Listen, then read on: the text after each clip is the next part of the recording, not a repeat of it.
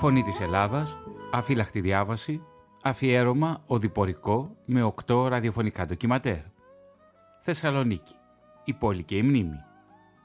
Η αφύλακτη διάβαση, 100 χρόνια από την τραγωδία της μικρασιατικής καταστροφής, επιστρέφει στη Θεσσαλονίκη και παρουσιάζει έναν μεγάλο αφιερωματικό κύκλο 8 εκπομπών με εισάριθμα ραδιοφωνικά ντοκιματέρ αφιερωμένα σε πρόσωπα, γεγονότα και το πόσημα της πόλης, σε έρευνα και παρουσίαση Θωμά Σίδερη. Σπάνια τεκμήρια και συγκλονιστικές προφορικές μαρτυρίες έρχονται στο φως, μέσα από την περιήγηση σε προσφυγικές γειτονιές, στα συμμαχικά νεκροταφεία, στους παλιούς κινηματογράφους της πόλης, στις υπαίθριες και κλειστές αγορές της, στο εβραϊκό νεκροταφείο, στον παλιό σιδεδρομικό σταθμό. Μια τοπογραφία της μνήμης για την πολυπολιτισμική Θεσσαλονίκη, όπου το ιστορικό παρελθόν συναντά το παρόν της πόλης.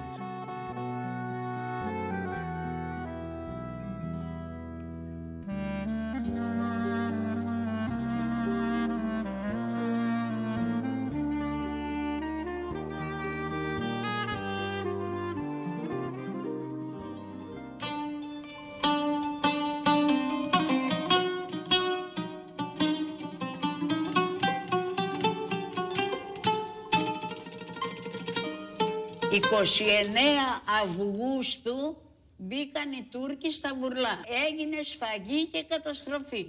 Ακούω τους Τούρκους ότι από την πίσω σκάλα ερχόταν, κατεβαίναν στην αυλή και μπήκα, έπιασα τον κουβά, τον κουβά του πηγαδιού και μπήκα μέσα στον κουβά. Και έπιασα και τα δυο σκηνιά γιατί είχε καρούλι από πάνω και κατέβηκαμε στο πηγάδι. Και αυτά τα όπλα και ό,τι είχαμε ρίξει είχαν σταθεί έτσι και είχαν μπλεχτεί και είχαν κάνει από κάτω στήριγμα. Και στάθηκε εκεί ο κουβάς και έκατσα 48 ώρες εκεί μέσα. Εγώ περίμενα να ακούσω ελληνική φωνή, να φωνάξω βοήθεια. Κάποτε άκουσα και, και φώναξα και με βγάλανε.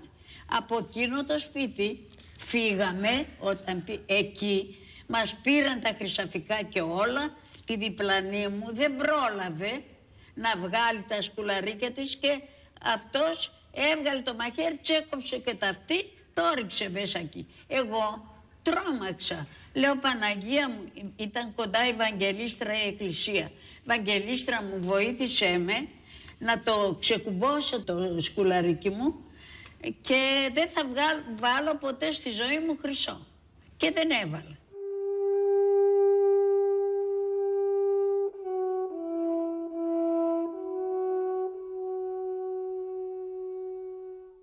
Τα γεγονότα που ακολούθησαν το τέλος του Πρώτου Παγκοσμίου Πολέμου ήταν καθοριστικά για το μέλλον του ελληνισμού της Ανατολής. Την περίοδο 1922-1924 έφτασαν στην πόλη της Θεσσαλονίκης πάνω από 130.000 πρόσφυγες που αναζητούσαν μια ελπίδα για πρόοδο και ευημερία. Μέχρι τότε η πόλη είχε ήδη δεχθεί αλλεπάλληλα και σημαντικά προσφυγικά ρεύματα. Υπολογίζεται ότι το 1916 υπήρχαν ήδη στη Θεσσαλονίκη 30.000 και πλέον πρόσφυγες ομογενείς από τη Βουλγαρία, τη Σερβία, τη Μικρά Ασία, τη Ρωσία και τον Κάφκασο.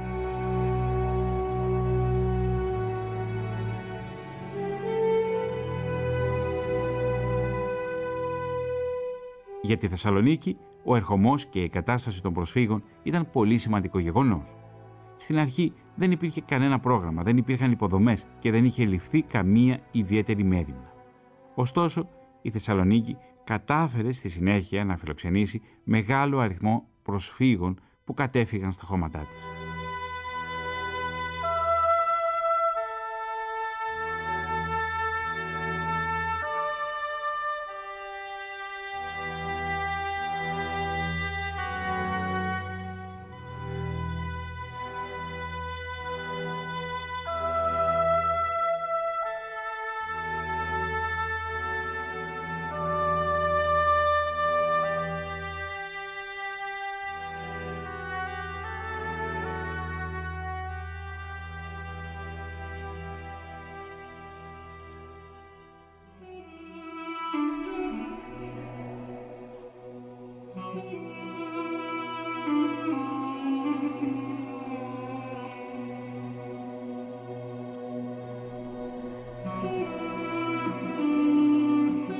Στον Πειραιά πήγαμε και μας πήγαν ύστερα στα σπίτια τους αυτοί οι θείοι μας. Αυτοί εμπορευόταν ε, κόκα από την Αγγλία και είχαν γραφεία κάτω στον Πειραιά.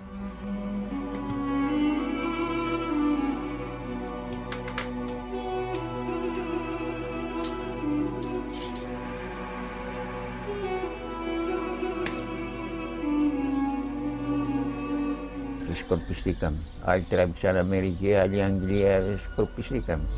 Ήρθαμε στη Θεσσαλονίκη.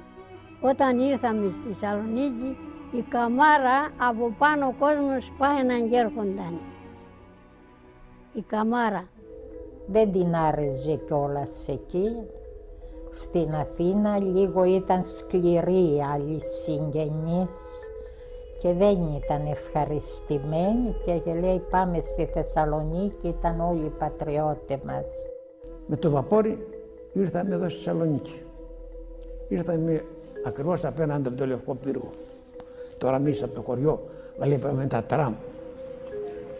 Να πας στις γραμμές, ξέρω, λέμε τι πράγματα είναι αυτά.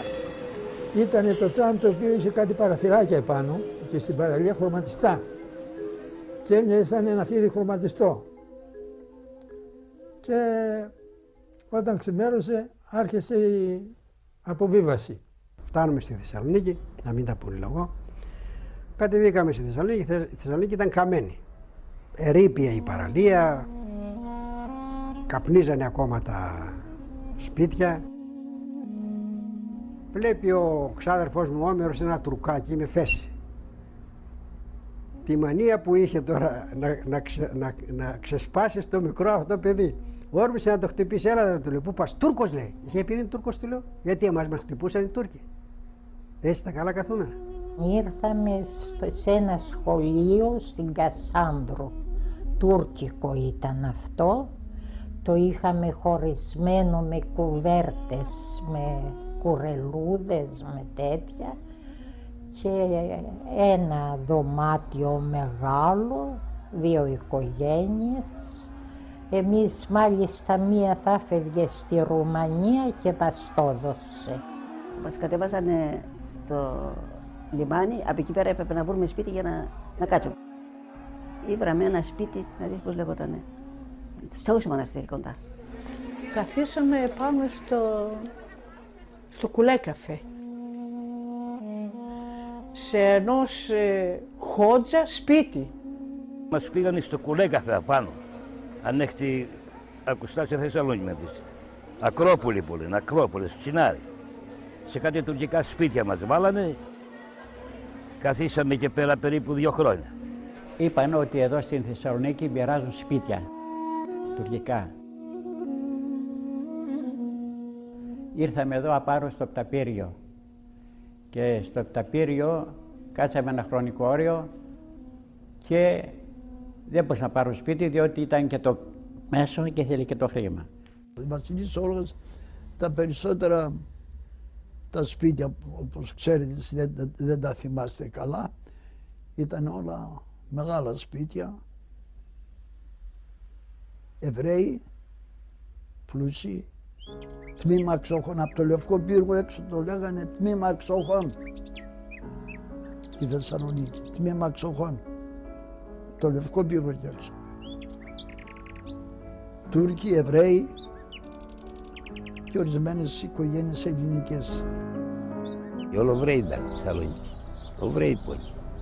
Σαν ήταν Ολοβραίοι. 250 χιλιάδες ήταν στη Θεσσαλονίκη ο κόσμος.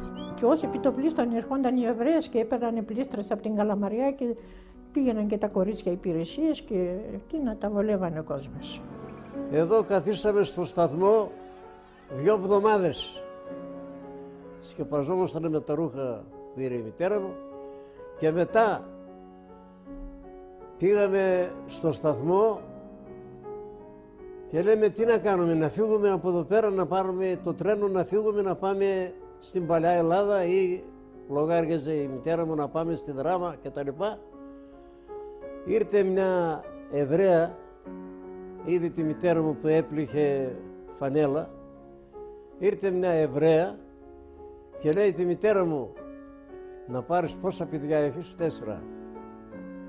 να τα πάρεις τα παιδιά, θα έρθεις στην οδόν Κασάνδρου, θα σου δώσω το υπόγειο, η ξυριναράδη η μητέρα μου. Είχε, είχαμε και τη μηχανή μαζί μας, μια μηχανή ραπτική Κόχλερ. Λοιπόν, μας πήρε η Εβραίησα εκεί πέρα, πήγαμε στη, στην σκεπή δηλαδή, στο σπίτι μέσα, μας έφερε φαγητό την πρώτη μέρα, άρχισε μετά να ράβει η μητέρα μου, άρχισαμε να έχουμε λίγο φαγητό δηλαδή, τρώγαμε να πούμε. Ο άντρας τους είχε ένα μαγαζί μεγάλο στην Μοδιάνο, στην αγορά Μοδιάνο. Και έφερνε από εκεί λίγα φαγόσιμα, ξερά φαγόσιμα δηλαδή και περνούσαμε. Ή Θεσσαλονίκη μας έφερανε και μας έβαλαν στο τελωνίο εκεί και έβαλαν λαμαρίνες, όχι μόνο εμείς, όλος ο κόσμος. Και έπιασε μια βροχή, ήταν οι αρχές αυτού του καιρού.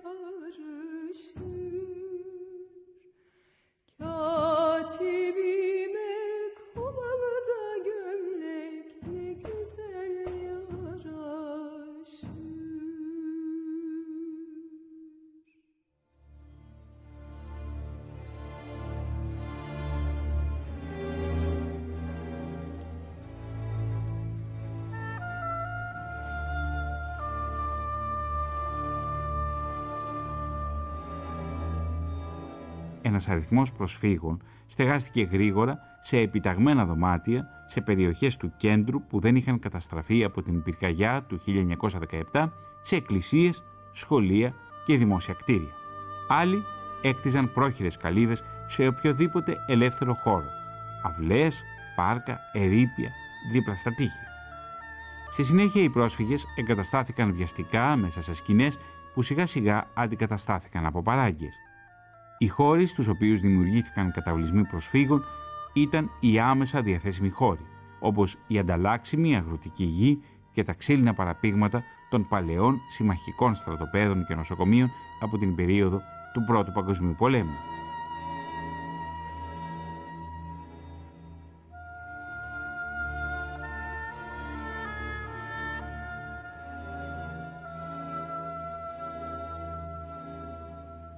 Λίγο αργότερα άρχισαν να κτίζονται οικισμοί με σπίτια είτε από το Υπουργείο Πρόνοιας είτε από την Επιτροπή Αποκατάστασης Προσφύγων. Χιόνισε, έβρεξε. Εμείς ήμασταν στο Μωράιο εκεί, σε μια αποθήκη. Βάλανε δύο-τρει λαμαρίνες, ήρθαν οι κατεργάτες πέρα, ήταν που δούλευαν.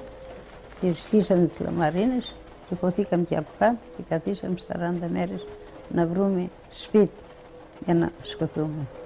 Ο πατέρας μου όμως ε, δεν μπορούσε να περιμένει αυτή την κατάσταση. Είχε λίγα λεφτά. Πήγαμε εδώ στη Θεσσαλονίκη εκεί που είναι τώρα ο Τέστο Βαρδάρη, είχε ένα ξενοδοχείο πιο εδώ που το έλεγαν Θεσσαλία.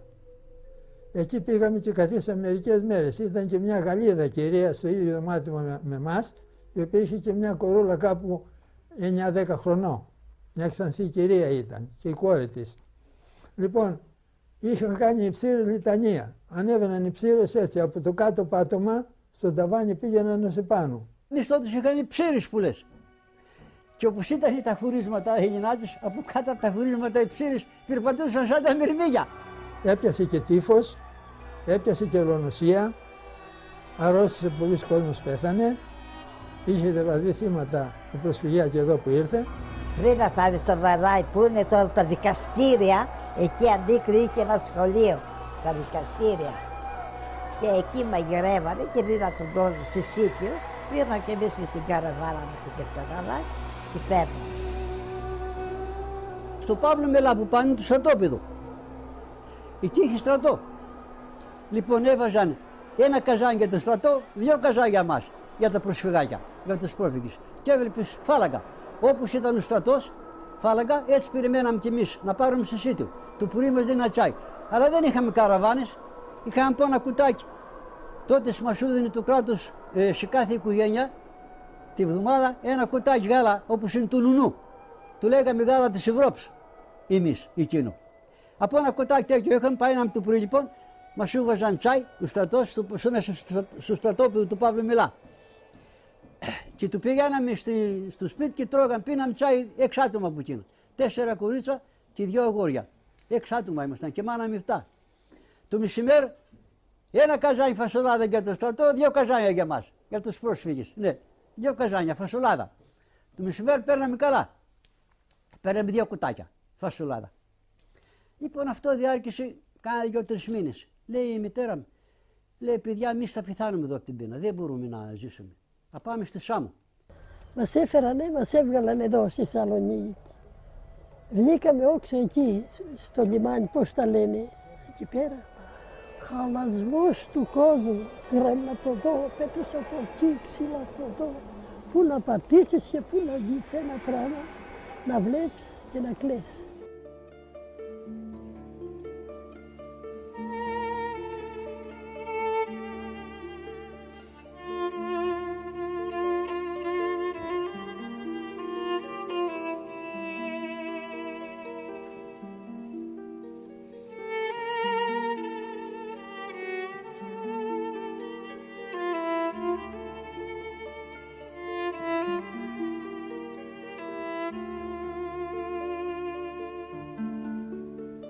Η επίδραση όλων των δραματικών γεγονότων ήταν καταλητική για την πολεοδομική ανάπτυξη της πόλης.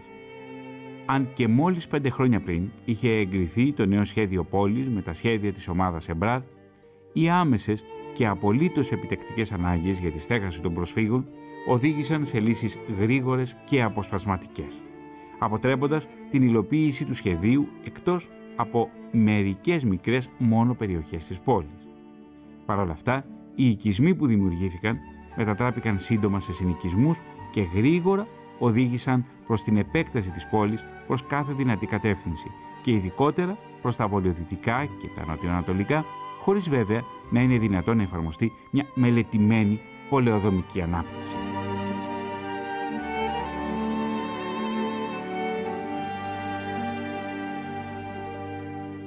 Η επίδραση όλων των δραματικών γεγονότων ήταν καταλητική για την πολεοδομική ανάπτυξη της πόλης.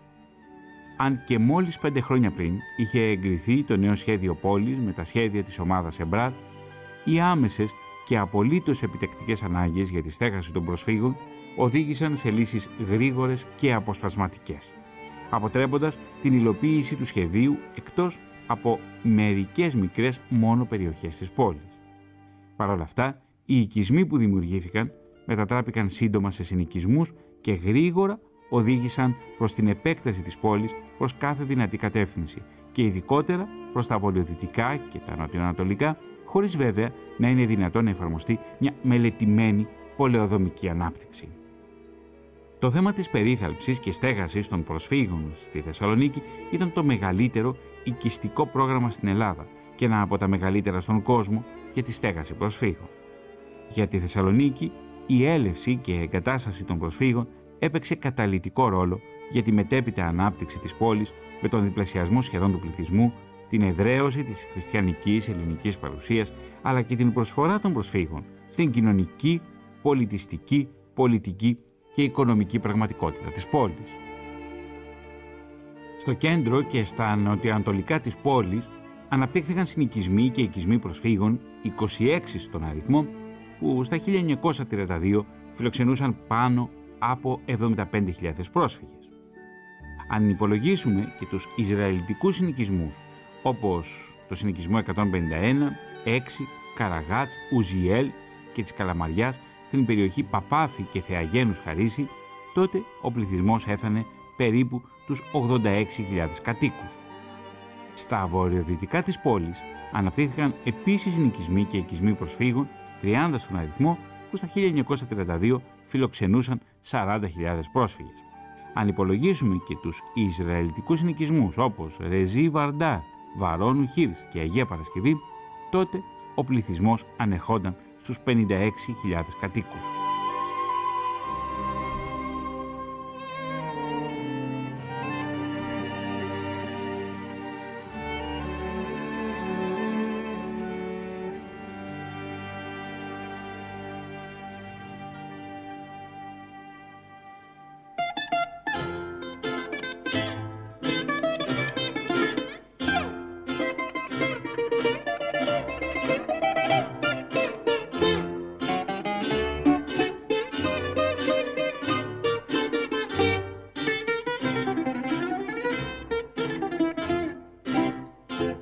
Θεσσαλονίκη μου μεγάλη φτωχομάνα εσύ που βγάζεις τα καλύτερα παιδιά. Θεσσαλονίκη μου μεγάλη φτωχομάνα Όπου κι αν πάω σε έχω πάντα στην καρδιά. Θεσσαλονίκη μου ποτέ δεν σ' απαρνιέμαι Είσαι η πατρίδα μου το λέω και καφιέμαι Είσαι η πατρίδα μου το λέω και καφιέμαι Θεσσαλονίκη μου ποτέ δεν σ' απαρνιέμαι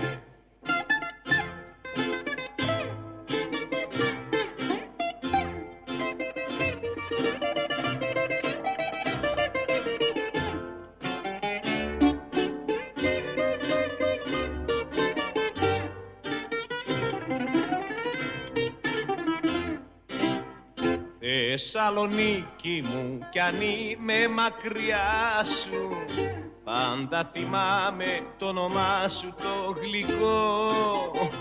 Αχ πως νοστάλγησα να ξαναρθώ κοντά σου Κι ας ξεψυχήσω μπρος στον πύργο το λευκό.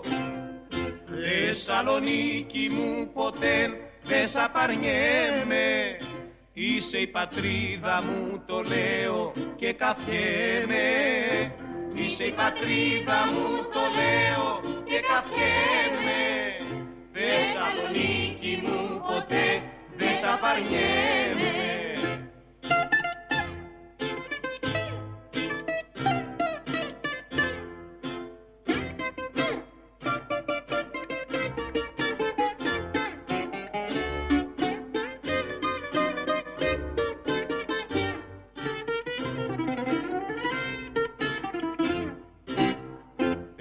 Θεσσαλονίκη με τα τόσα σου μεράκια Βγάζεις τα πιο μορφά κορίτσια στο ντουνιά Βράδια μποέμικα, τραγούδια στα σοκάκια. Ξενύχτια γλέντια μες στη κάθε γειτονιά. Θεσσαλονίκη μου ποτέ δεν σ' απαρνιέμαι Είσαι η πατρίδα μου το λέω και καφιέμαι Είσαι η πατρίδα μου το λέω και καφιέμαι Θεσσαλονίκη μου ποτέ δεν σ' απαρνιέμαι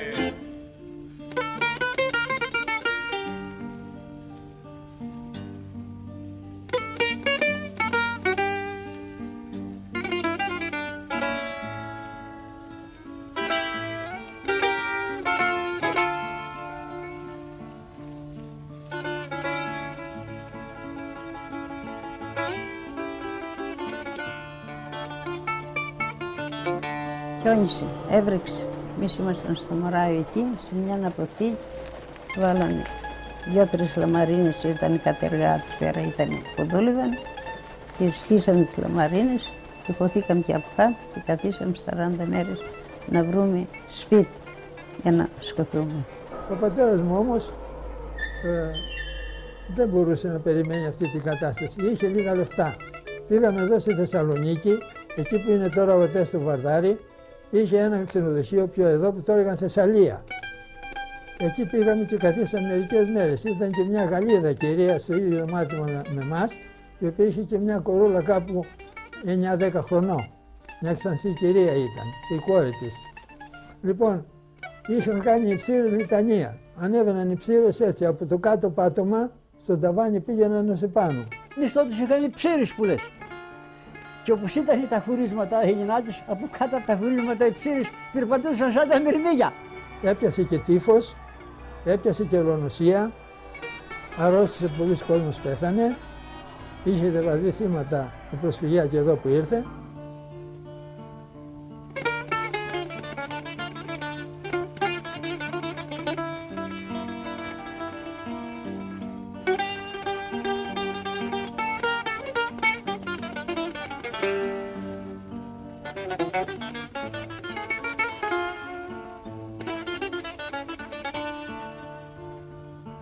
Ήταν προς την παραλία ΚΑΤ ένα μεγάλο καφενείο και το έλεγαν ε, Σαμπάχ Καβεσί. Δηλαδή μέρα νύχτα δεν έκλεινε. Και όποιος ήθελε να ξημερωθεί ας με πού να πάει, ξημερώνταν εκεί. Με λέει εσωρεμένος ο μπαμπάς μας. Να πάω να πάρω λέει κανένα νεκάρο, να, πάρουμε, να πάμε λέει στο Χαμπάχ Καβεσί, να βρούμε κανένα γοριανό, να δούμε τι θα με οδηγήσει, τι να κάνουμε.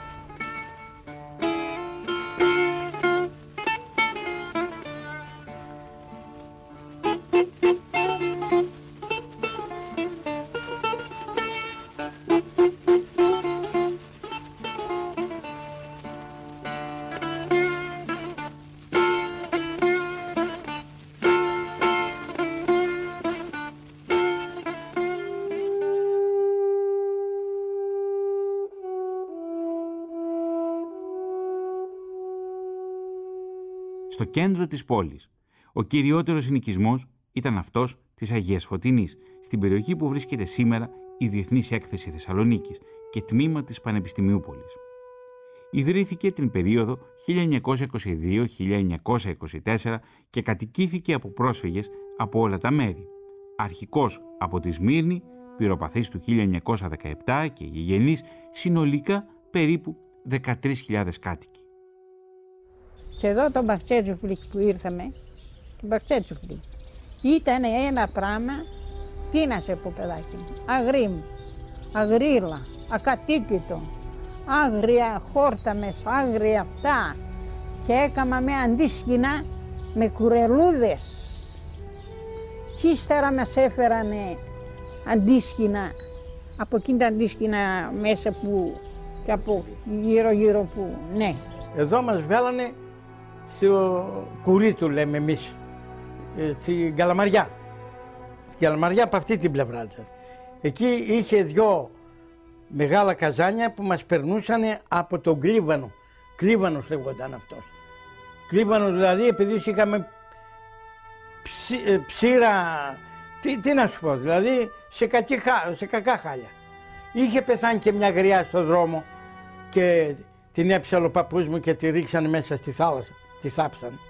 Δηλαδή με το, τη φτιάξανε ένα, μια γκάσα εκεί και τρίξαν μέσα εκεί. Και λόγω της αρρώστιας, λόγω δηλαδή της, να, να το πούμε της ψήρας, μας περνούσαν από τον κλίβανο.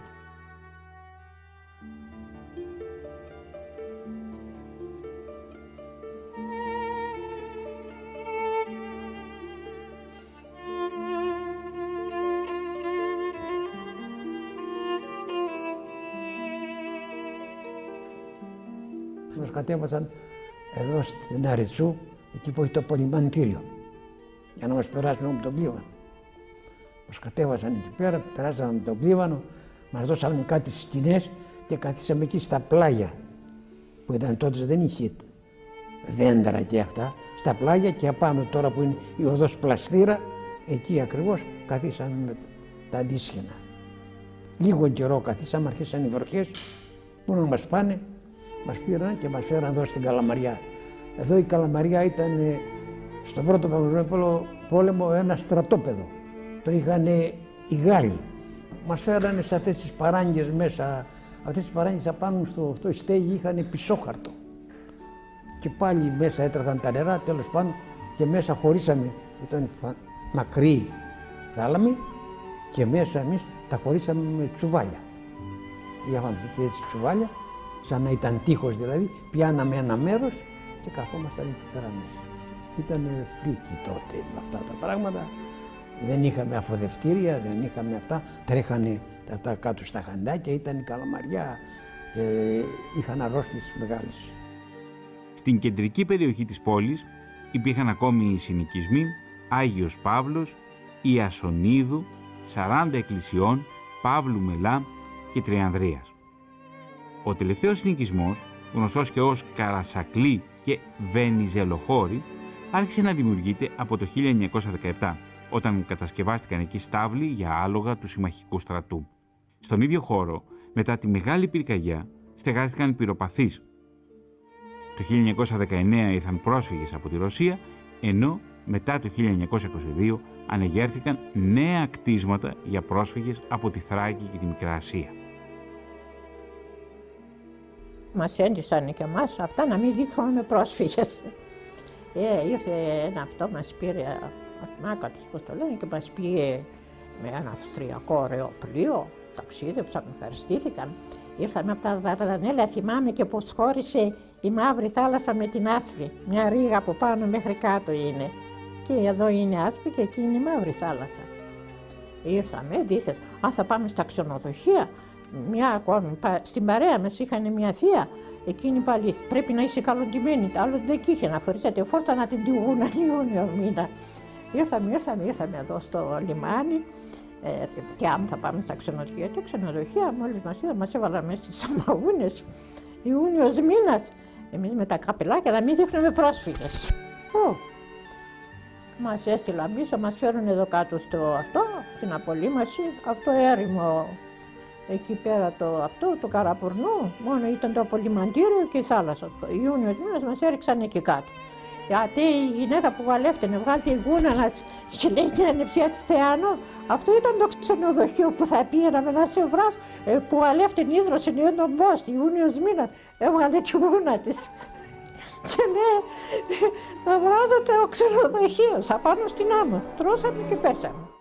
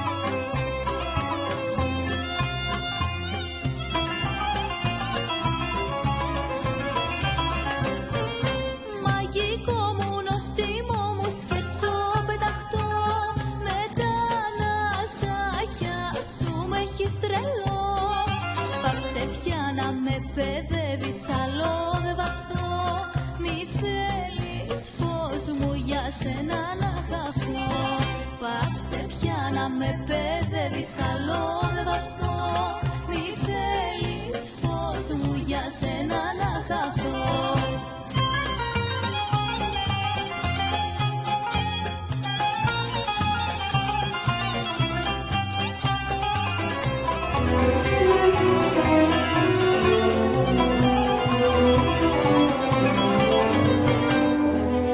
Προς τα νοτιοανατολικά της πόλης δημιουργήθηκε ο συνοικισμός της Τούμπας. Ήταν ο μεγαλύτερος συνοικισμός της πόλης. Κτίστηκε από το 1922.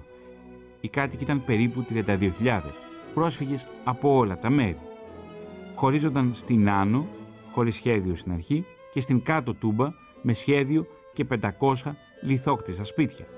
Υπήρχαν πέντε δημοτικά σχολεία, τρεις εκκλησίες, η Αγία Βαρβάρα, η Αγία Μαρίνα και ο Άγιος Θεράπων, αθλητικοί και κοινωνικοί σύλλογοι, ιατρία και κάθε είδους καταστήματα και επαγγελματίες, μεταξύ των οποίων χρυσοχοΐα, ορολογοποιείο, ταπιτουργία, εκεί άλλωστε δούλεψαν και πολλές γυναίκες πρόσφυγες, τρία οδεία, χώρο διδασκαλείο, καθώς και το κινηματοθέατρο «Ο Φίνιξ». Μας είπαν ότι πάει η Μικρά Ασία και εμείς γελούσαμε, νομίζαμε πως είναι λάθος. Αλλά το πράγμα έπαιρνε και μάλιστα πέσαμε σε μια διαδήλωση γυναικών που γύραβαν τα παιδιά τους. Τι γινήκανε και μας βλέπανε με μια εχθρότητα γιατί λέγανε αφήσατε τους πρόσφυγες να έρχονται και μας λέγανε μερικοί και πρόσφυγοι. Ε, να έρθουν και τα παιδιά μας πού είναι τα βαπόρια που θα τους φέρουνε.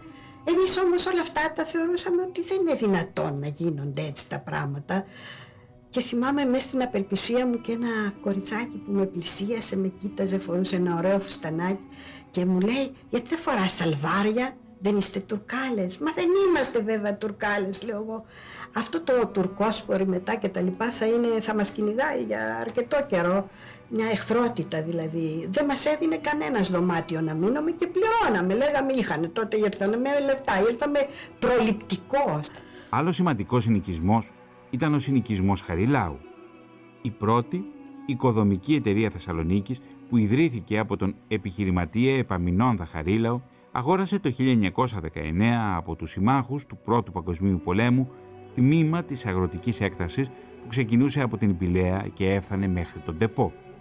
Ο Γαλλικός στρατός είχε εγκαταστήσει σε εκείνη την έκταση στρατόπεδα και πρόχειρα νοσοκομεία. Το 1920 η έκταση ρημοτομήθηκε και κατασκευάστηκαν οι πρώτες 160 ισόγειες κατοικίες.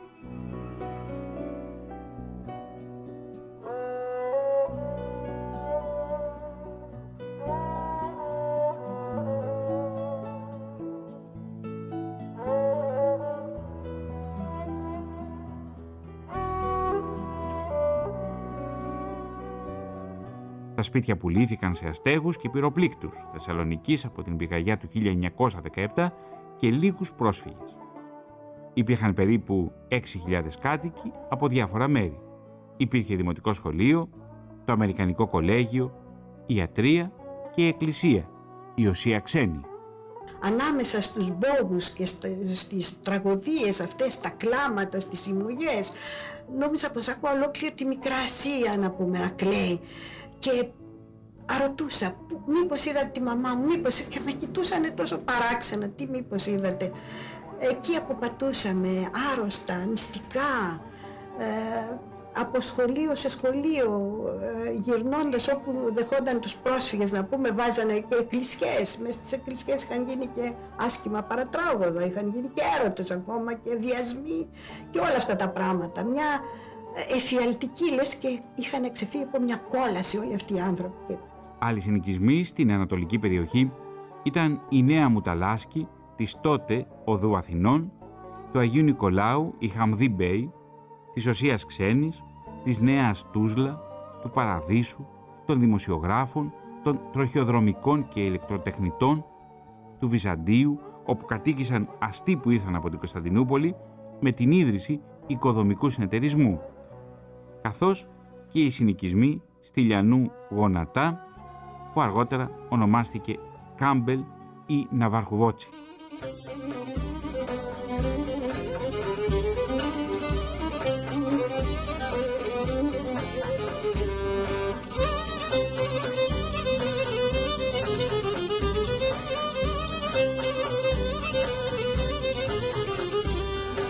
Αραμπάς περνάς, σκόνη γίνεται. Αραμπάς περνάς, σκόνη γίνεται. Σήκω στο φουστανάκι σου να μη σκονίζεται. Σήκω στο φουστανάκι σου να μη σκονίζεται.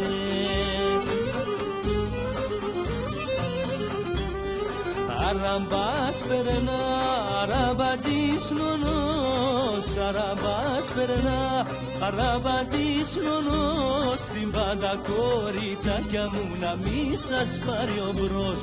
Στην πάντα κοριτσάκια μου να μη σας πάρει ο μπρος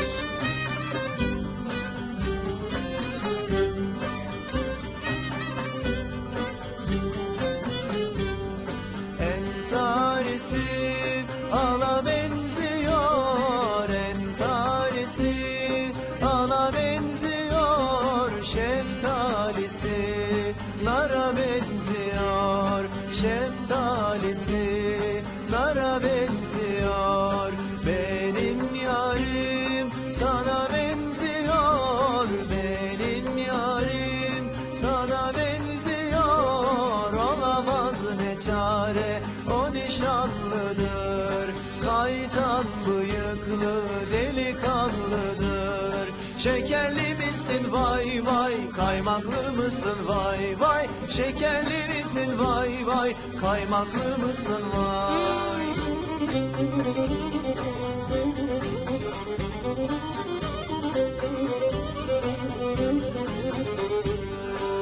Αραμπάς περνά με τα φρόκαλα Αραμπάς περνά με τα φρόκαλα.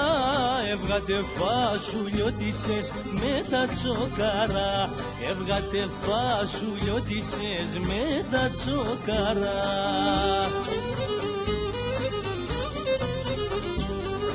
Δεν σου το είπα μια μες στον κασαμπά Δεν σου το είπα δυο μες στο κορδελιό Δεν σου το είπα τρεις να μην παντρευτείς Δεν σου το είπα τρεις να μην παντρευτείς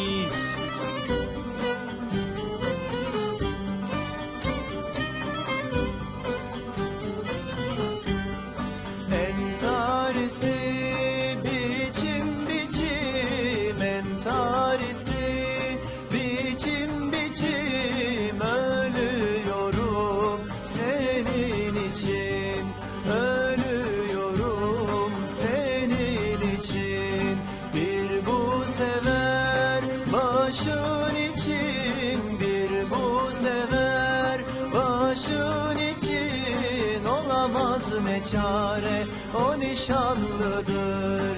Kaytan bıyıklı delikanlıdır. Şekerli misin? Vay vay. Kaymaklı mısın? Vay vay. Şekerli misin? Vay vay. Kaymaklı mısın? Vay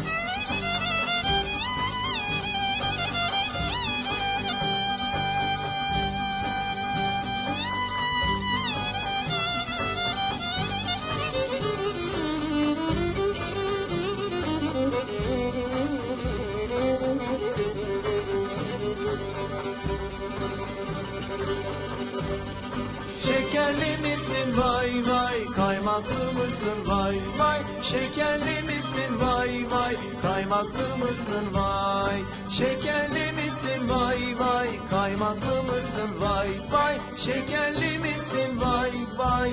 Kaymaklı mısın? Vay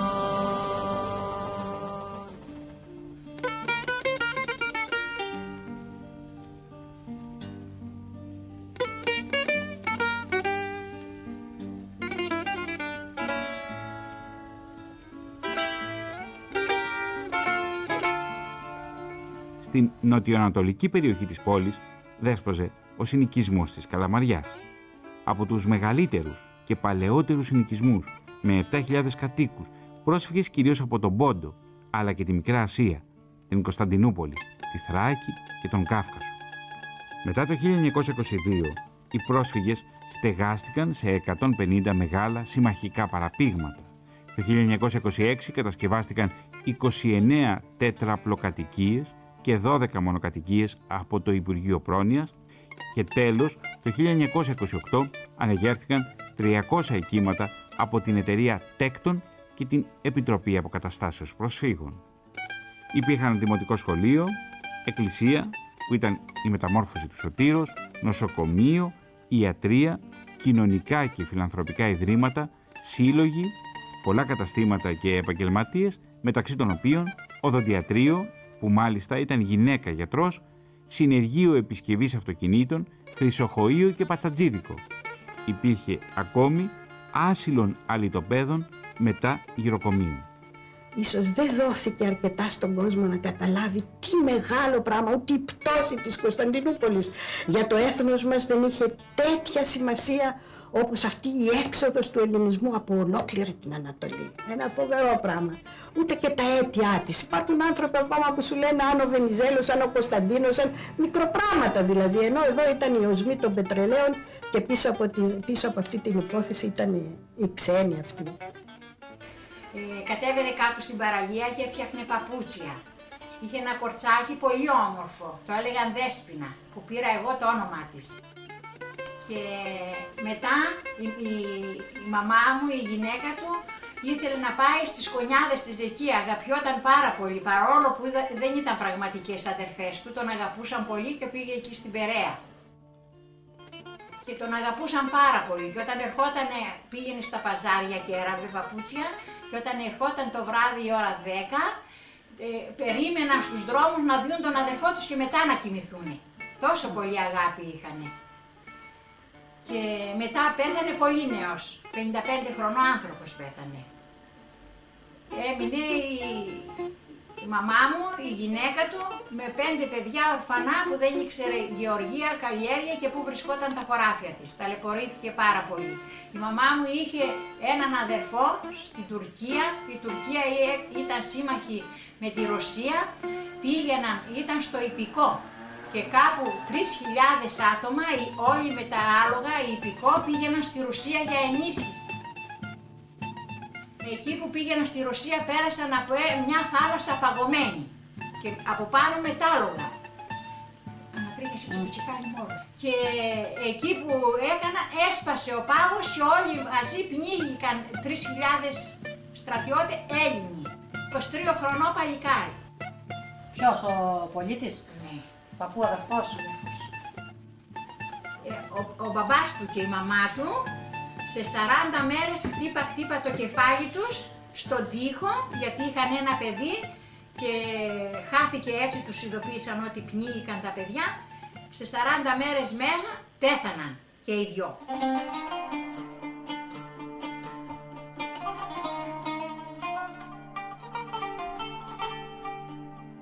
Ένας ακόμη ιδιαίτερος συνοικισμός ήταν ο συνοικισμός Αρετσού, η Νεορίσιο. Κατοίκησαν εκεί από το 1924 πρόσφυγες αλληλείς από τη Βυθινία. Οι κάτοικοι ήταν περίπου 800 και υπήρχε γραφική παραλία διάσπαρτη εξοχικών κέντρων. Επίσης υπήρχαν βίλες εύπορων Θεσσαλονικαίων, δημοτικό σχολείο και εκκλησία ο Άγιος Νικόλαος. Στην πλάση της Αρετσούς είχε εγκατασταθεί από το 1922 το περίφημο απολυμαντήριο ή λιμοκαθαρτήριο. Εκεί περνούσαν από ιατρική εξέταση οι πρόσφυγες που έφταναν από τη Μικρά Ασία ή τα άλλα μέρη του ελληνισμού της Ανατολής. Ο κίνδυνος μετάδοσης ασθενειών ήταν παραπάνω από ορατός. Κάποιοι είχαν πεθάνει από τύφο μέσα στα καράβια. Γι' αυτό και οι ίδιοι, αλλά και τα υπάρχοντά τους, περνούσαν από απολύμανση. Μόλις τελείωνε η διαδικασία, τους διοχέτευαν προς τον οικισμό της Καλαμαριάς, όπου στεγάζονταν σε τόλ και παραπήγματα πολλές οικογένειες μαζί, στους θαλάμους όπως τους έλεγαν.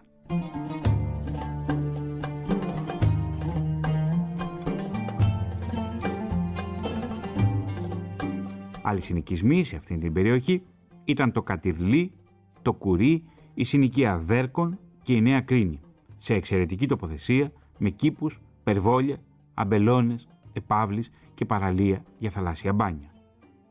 Από την άλλη πλευρά, προς τα βορειοδυτικά της πόλης, ο μεγαλύτερος συνοικισμός ήταν η Ξηροκρίνη. Περιελάμβανε τα Ισραηλιτικά παραπήγματα που κτίστηκαν για πυροπαθείς μετά την πυρκαγιά του 1917, γνωστά και ως Τενεκέ Μαχαλά, και παραπήγματα που κτίστηκαν διαδοχικά το 1924, το 1928 και το 1932 από το Υπουργείο Πρόνοιας για πρόσφυγες. Υπήρχαν 6.500 κάτοικοι, 2.000 πυροπαθείς Ισραηλίτες, 4.000 από τη Θράκη και τη Μικρά Ασία και 500 γηγενείς. Υπήρχαν επίσης συναγωγή και Ισραηλιτικά σχολεία αλλά και αρκετά καταστήματα.